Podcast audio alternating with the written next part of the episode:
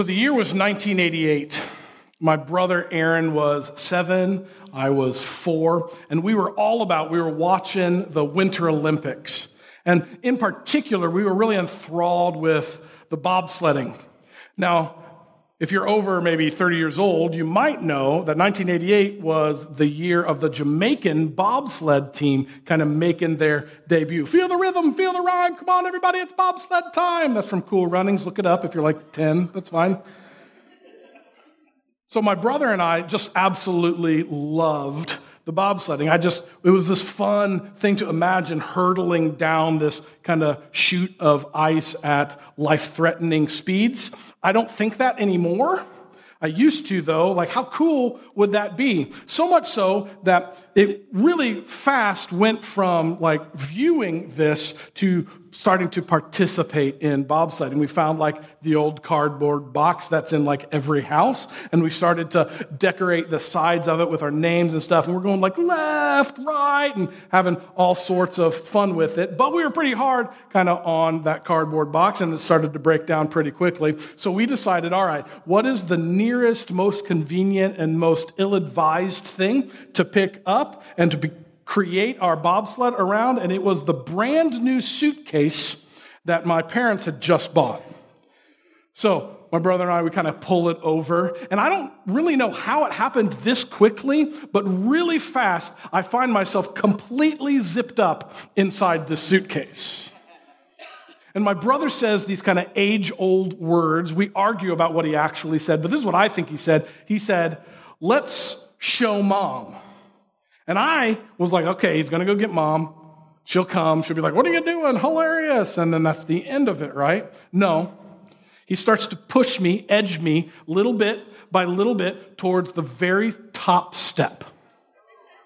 Three, two, one, and down the stairs I went. And so my mom, like any good mom, comes in and is like, What are you doing with our brand new suitcase? Like, we just got it. And my brother Aaron goes, Well, Adam's inside. So she unzips it. My eyes are like as big as saucers. And that's the story of why I have the sense of humor that I have. Do you ever have like a story kind of like that in your life? Like an epic family story? So I actually have told that story here at the Ridge before. I tell it pretty regularly, actually. My brother told it at my wedding. I told it at my brother's wedding. You know, we have different versions of it, but he's not here today, so you heard the correct version of it. But we have these epic family stories, you know, stories that are too good not to share. See, sharing stories about our lives is a fundamental piece of really just what it means to be a person. We want our stories to be heard, don't we? We want to be known. We want somebody to care about us. We want to share just a little bit of our journey together. Now, this is the first week in our series that we're calling Sharing is Caring. And I think we learn from a pretty young age, like these families who are up here today, that sharing is caring. We're like, share your blocks, share your crayons, share whatever. When we first think of sharing, we think of the kid being forced into sharing, you know, the swing or something like that. And in reality, as we grow older, some of us get a little bit better at that type of sharing. Some of us, maybe not so much. But I find that people are actually pretty quick to share the things that they care about. See, as adults, we share like our favorite restaurant spot. Have you ever done that? You know, somebody moves into town and you're like, you've got to try this place. As a side note, if you have any amazing restaurant spots, let me know. Like we have that number, like text restaurant to 812-408-1188 or something like that, okay? I'm serious. You're looking at me like I'm not serious. Like, I'd love to know. Now, although if you like, if you send me like a chain restaurant, we might not be able to be friends anymore. Because it's like, come on. Like we know that Chili's is great. It really is, actually. We share our favorite movies sometimes.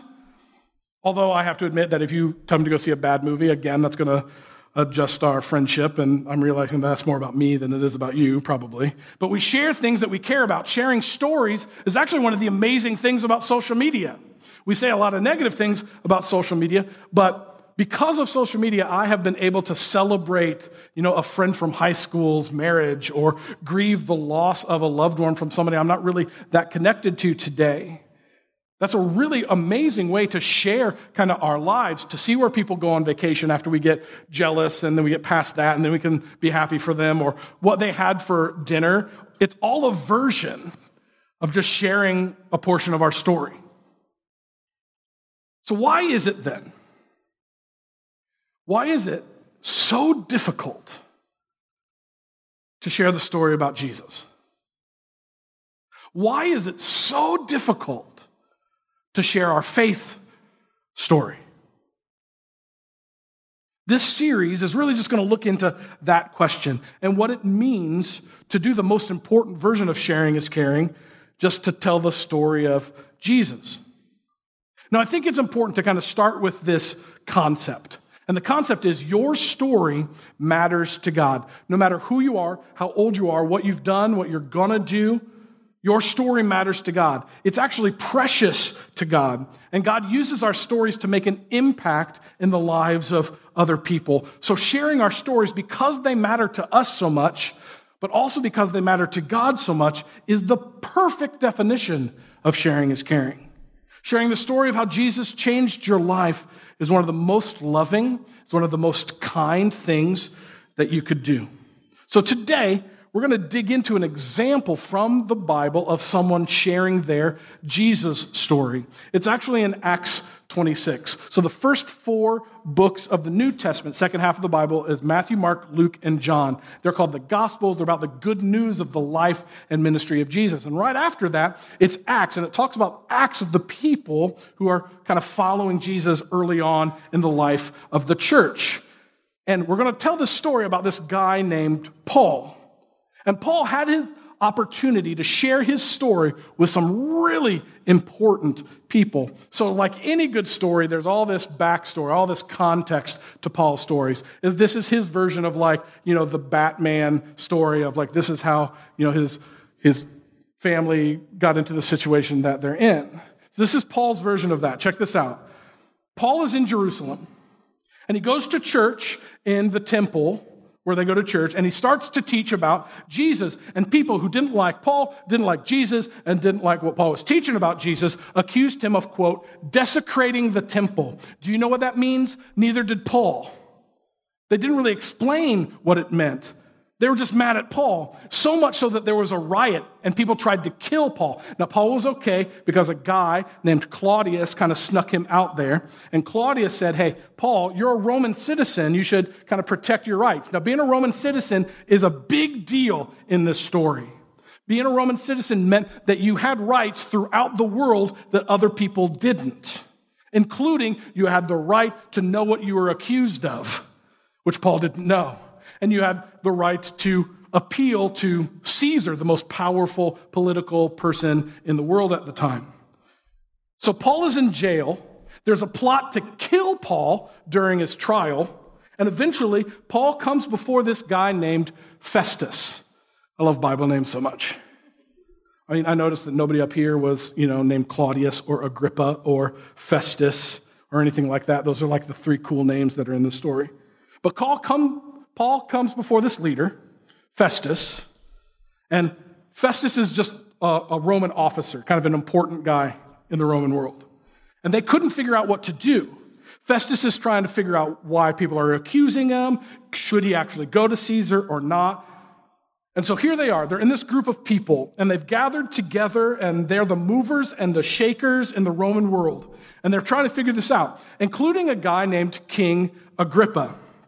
He's the king of Judea. Now, something important to know Paul, before he comes before King Agrippa, he's standing before like a mob boss. That's kind of the way I think about King Agrippa. He has quite a family. Here's his family history King Agrippa's great grandfather tried to kill Jesus as a baby. Not off to a good start. King Agrippa's grandfather had John the Baptist beheaded. His father killed another follower of Jesus, James. So, this is the guy that Paul is going before. King Agrippa is kind of like the kingpin on like the HBO special about mobs or whatever. This is a guy who would not have received Paul warmly. And that's who Paul is standing before when he starts talking. And then Paul starts excuse me, Paul starts talking about what brought them together. Like, why did they gather together? Why are they here? And he quickly gets down to sharing his Jesus story. So that's where we're going to be. We're going to be in Acts 26. If you have kind of your Bible app or you want to follow along here on the screen, this is Acts 26, starting in verse 9. I used to believe, this is Paul talking, I used to believe that I ought to do everything I could to oppose the very name of Jesus the Nazarene. Indeed, I did just that in Jerusalem. Authorized by the leading priests, I caused many believers there to be sent to prison, and I cast my vote against them when they were condemned to death. Many times I had them punished in the synagogues to get them to curse Jesus. I was so violently opposed to them that I even chased them down in foreign cities. See, Paul starts with his life growing up. Easy enough. He was a Pharisee, he was a religious teacher of the day, and he was absolutely convinced that Jesus was a bad dude, up to no good. He put all of his energy, all of his time, all of his money, all of his effort into opposing Jesus' teachings. And that included putting Christians into jail. It included sentencing them to death and watching them die. That's really kind of the first part of the book of Acts. And that's a pretty intense story. That's a pretty unique story to Paul. And that's something that I think we can learn about our stories from Paul's story is your story is unique. No one else could tell Paul's story as well as Paul could tell Paul's story because he lived it. You're the only person with your story. God created you. God is a part of your story, whether you acknowledge that He is or not. And your unique story is a unique opportunity to kind of share your life. No one else can share your story because no one else has lived your story. Now, I was talking to Abby my wife, kind of about her Jesus story. And she told me at times she struggles telling her story because it doesn't seem like that dramatic. Anybody relate to that? Like there's no like this huge moment or a mountaintop experience or anything like that. She's really spent most of her life in church and what we would call a, a good person. And maybe your story is similar to that, but I want to encourage you just because your story doesn't seem dramatic or sensational doesn't mean it's not, and it doesn't mean it's not important because it is so unique to you. Your story matters to God partly because your story is unique. And we see that in Paul's story. So he's telling his story. And he starts with what his life was like before he met Jesus, all these things that he was doing. But he's not done, he's not even close. See, Paul starts to tell the story of how he came to know Jesus. So he's on his way to a place called Damascus. He's just on the road traveling there to hurt Christians, to persecute Christians. And suddenly there's this big bright light. And the big bright light asks Paul, What are you doing? Why are you persecuting me? And Paul asks, Who are you, Lord? And then Jesus responds. This is verse 15. This is still Paul telling his story. And the Lord replied, I am Jesus, the one you are persecuting. Now get to your feet, for I've appeared to you to appoint you as my servant and witness. Tell people that you have seen me and tell them what I will show you in the future, and I will rescue you from both your own people and the Gentiles. Yes, I'm sending you to the Gentiles. What does Gentiles mean? That just means everybody else. There's the Jewish people, Israel, the people of God, and then everybody else. And he's saying, Paul, I'm sending you to everybody else to open their eyes so that they may turn from darkness to light and from the power of Satan to God. Then they will receive forgiveness for their sins and be given a place among God's people, the people of Israel, who are set apart by faith in me. And that's quite a come to Jesus moment, isn't it? Now, just to be clear, your story doesn't have to include blindness or lights of any kind. But Jesus literally blinds Paul to get his attention. And he tells them directly, he says, Here's what I want you to do. I want you to follow me. I want you to tell other people about me, people you would never have interacted with unless I was telling you to. So, Paul before wanted to hurt Christians, but during this part of the story, he was stopped in his tracks. Have you ever wanted that type of clarity from God? Like the blinding light clarity? Like, just tell me, just send me the email. Although, with my email inbox, maybe I wouldn't get it, I'd probably delete it. But the amazing part of our story is that even though we might not feel like there's this blinding light moment, there is definitely a stop in your track moment. We all have these moments that we've interacted with Jesus in a way maybe we hadn't before, or we start to understand something that maybe we hadn't before. It's valuable, it's important. We all have this moment, whether it feels blinding to us or not. And so Paul says, I interacted with Jesus and it changed everything. So, what happened after his encounter? Well, this is how Paul kind of responds. This is verse 19. And so, King Agrippa, really bad dude, I obeyed that vision from heaven. Staring straight into the eyes of a king, Paul does what Jesus asked him to do. Paul boldly talks about Jesus. His story is unique, but I think there's something else that we can learn about our stories with the way he tells his story because your story matters to God because your story has power. Do you ever realize that stories are our main way that we communicate? Think about like a story that you could tell just by heart.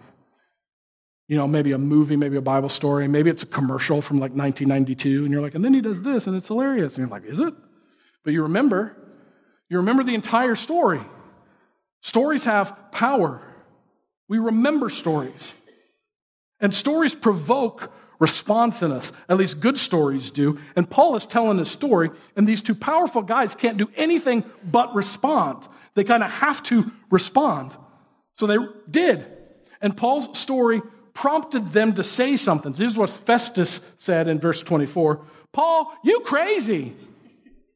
Too much study has made you loco. Like that's what he's saying. No, think about it. If you were talking to somebody and they told your sto- their story and they're like, okay, I was walking down the street and then a bright light came up. I fell to the ground. I was blind for a little while. And then Jesus audibly said to me, you need to go do this. You'd be like, you crazy. But that's kind of what's going on here. And then King Agrippa said something in verse 28. This is what he said Do you think you can persuade me to become a Christian so quickly? He did not respond well, but he responded, and he didn't respond in a way that killed Paul.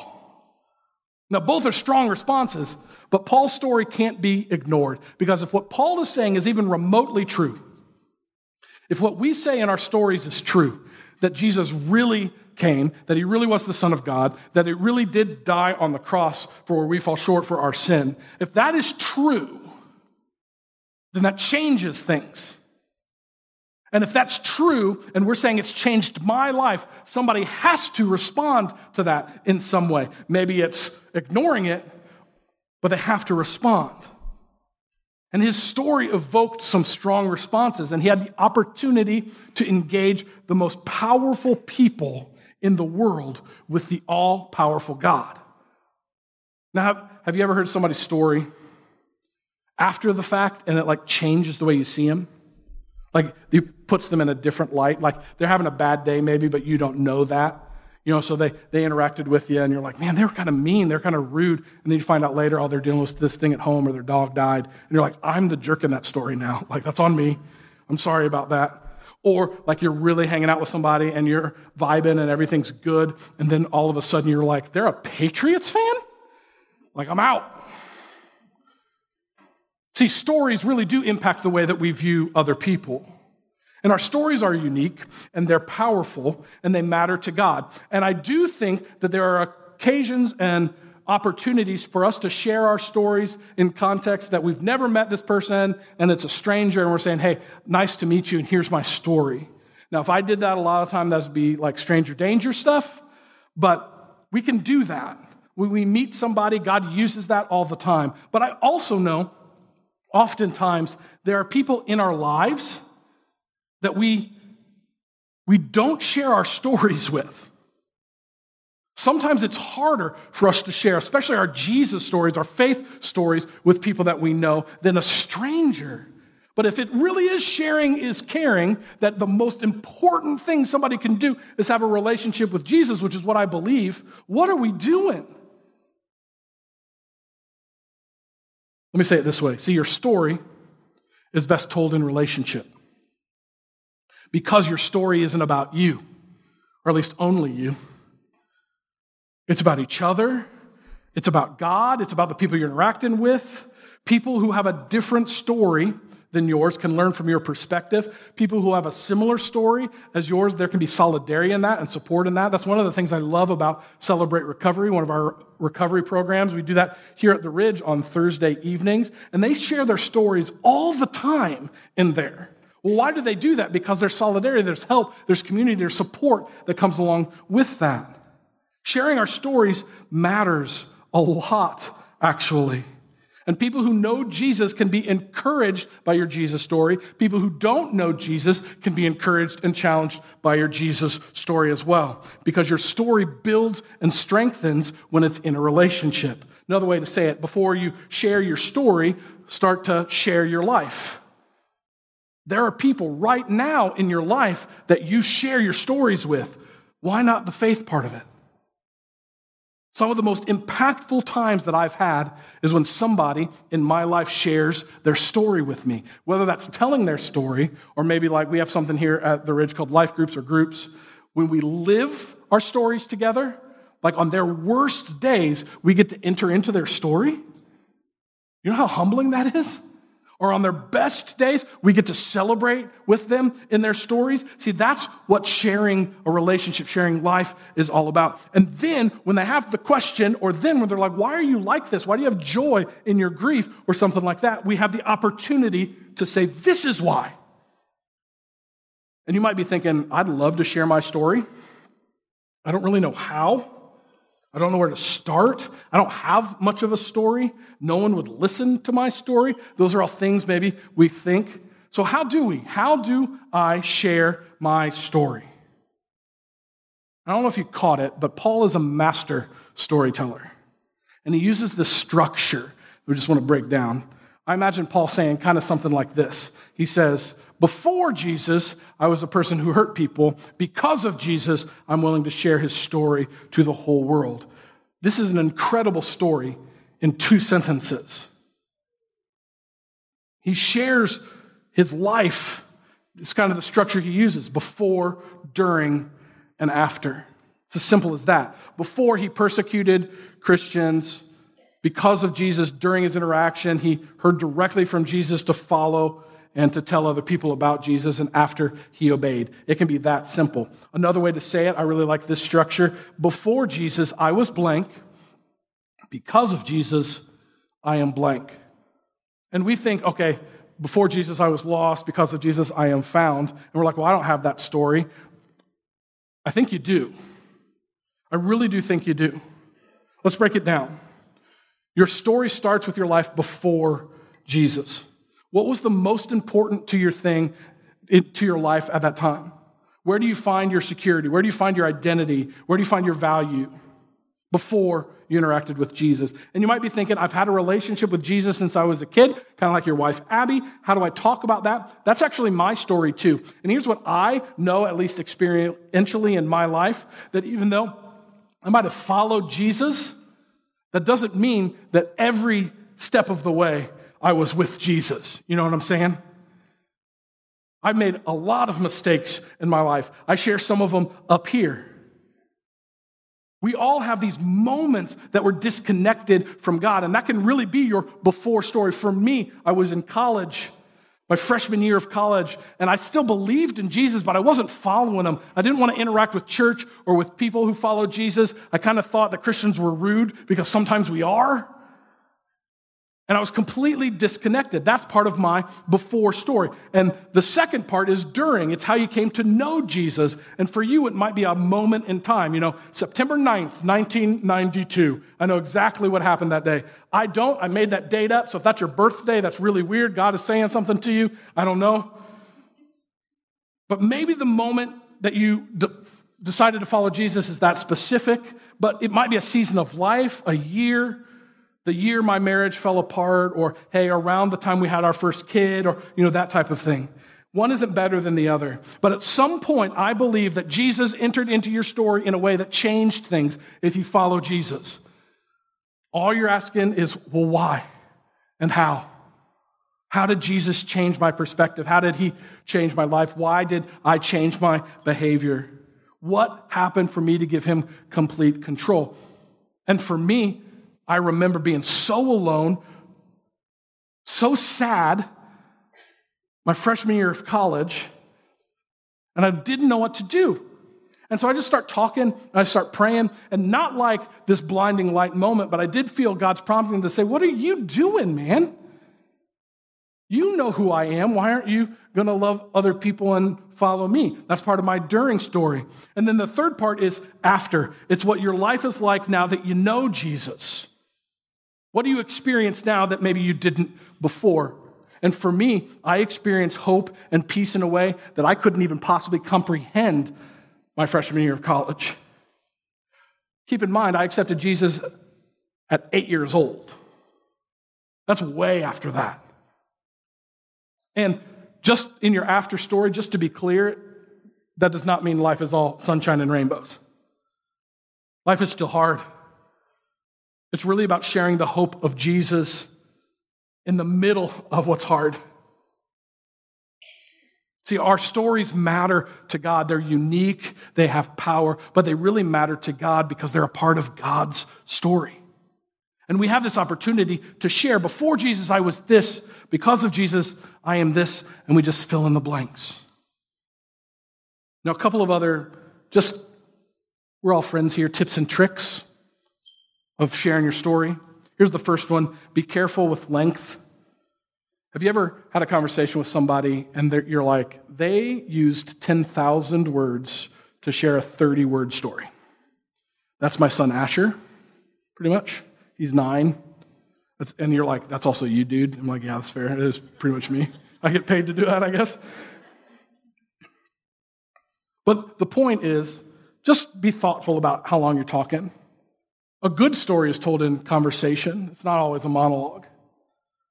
Here's another thing be cautious with language. So, using a bunch of religious sounding words, you know, or telling the story about how you saw the angel in your potato chip or whatever can be a pretty quick turnoff. So, be careful with what you say. Even if that's true, even if that's been a part of your story, and maybe you've thought, hey, I, I want to share my story, but I'm kind of intimidated. I don't know what words to use. That's okay. You don't have to be a theologian, you don't have to have it all figured out. I think some of the most powerful things people who follow Jesus can say are, I don't know, but I know Jesus. Yeah, it was hard, and I don't have that all figured out. Or even some of the most powerful things that we can say in that context is, I don't know, man, but I love you. Be cautious with language. And then the last one, just be consistent with love. Sometimes when we start telling our story, it's all about us telling our story. You know, like, let me finish, let me finish. That's not really what it's about. Think of your friend first, how maybe she would receive your story. Maybe there's part of your story that you don't need to tell so that you could tell more detail, a, a, different part of your story. And the more you do this, see, the Holy Spirit, God in us, can help us tell our stories. We don't have to have the words, He has the words. So tell your story in a way that builds relationship rather than tears somebody down. And if you believe in Jesus, I believe that it matters to God. Your story does. I believe it. And if you don't believe in Jesus, I believe your story matters to God just as much. Because his story is our story. These little bits of his story are us. We're a part of it. We get to be a part of his story, and we get to be a part of telling Jesus' story. So, my challenge you today is to share your Jesus story with somebody this week. This is very direct. You thought you were going to get out of here without me saying it, probably? Share your Jesus story with somebody this week. My guess is you have somebody in your life that you could share Jesus with right now. Like it, the clock is already ticking. And the most amazing way we can show love, we can show care, sharing is caring, is to share Jesus, is to share your story. It can be simple, just before, during, and after. And sometimes that's scary and it can require us to have faith. But when we remember and when we share our story, when we share how Jesus changed our lives, it helps us respond even to who he is and to what he's done. Sharing is caring. That was helpful, I think, to kind of hear Paul's Jesus story today. But I'd like to share another example of a Jesus story. from a really good friend of mine. So before I had a uh, relationship with Christ, um, uh, I had grown up uh, just uh, dirt poor in a rather dysfunctional uh, family. I grew up pretty much with uh, without a father. Um, my um, my dad was um, an alcoholic and uh, he was pretty much out of my life uh, by the time that I was an early teenager. And um, uh, we didn't have a good relationship. In fact, I uh, had a lot of anger in my life as, as a result of that. Uh, but I grew up um, rather uh, cocky and confident and angry. And um, so that characterized my life uh, for uh, quite some time, uh, but those things kind of uh, propelled me, and I was rather driven. So by the time I was uh, 22 years old, um, I had uh, bought my own house, I owned my car outright, and I had married my the wife of my dreams. And um, and so at that point, honestly, given my background, not that I was in any luxurious life, but I was kind of thinking, is this all there is? And so when I first heard the message about uh, Jesus and that uh, God uh, loved me so much uh, to send his son into the world to die for me and my sin.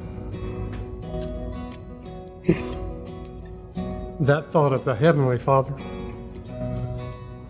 compared to the Father that I had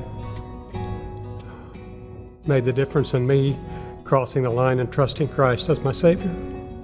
The opportunity to um, understand what a life with Christ um, uh, meant was um, was just huge to me, and uh, so I uh, made that decision and um, uh, crossed over uh, in inviting Christ into my life and uh, he immediately began to uh, to change my life and uh, began to think about things different. And honestly, I had this incredible new purpose in my life because it wasn't about these things that I was trying to attain and, and all, but it was about uh, loving Him and loving others and uh, doing that to the best of my ability and, and ultimately just bringing honor to Him. So uh, uh that gave me a new purpose uh, honestly, for the rest of the trajectory of my life. Bow your head with me. I'd like to pray for us. Heavenly Father, we're thankful that we are a part of your story. We're thankful that you see fit to love us before we interact with Jesus, love us during that interaction, love us after that interaction, any crack or seam in between. And our Hearts are open today to your prompting. Show us right now who you want us to interact with today. Who do we want us to love and to care? How do you want us to share our stories? Not for our own purposes, not to make our name great or anything else to make your name great. Thank you for the story that we get to tell over and over and over again about Jesus and the cross and the grave and the resurrection. Thank you for the way that you take care of us. Be with us as we share our stories this week. And it's in Jesus' name we pray. Amen.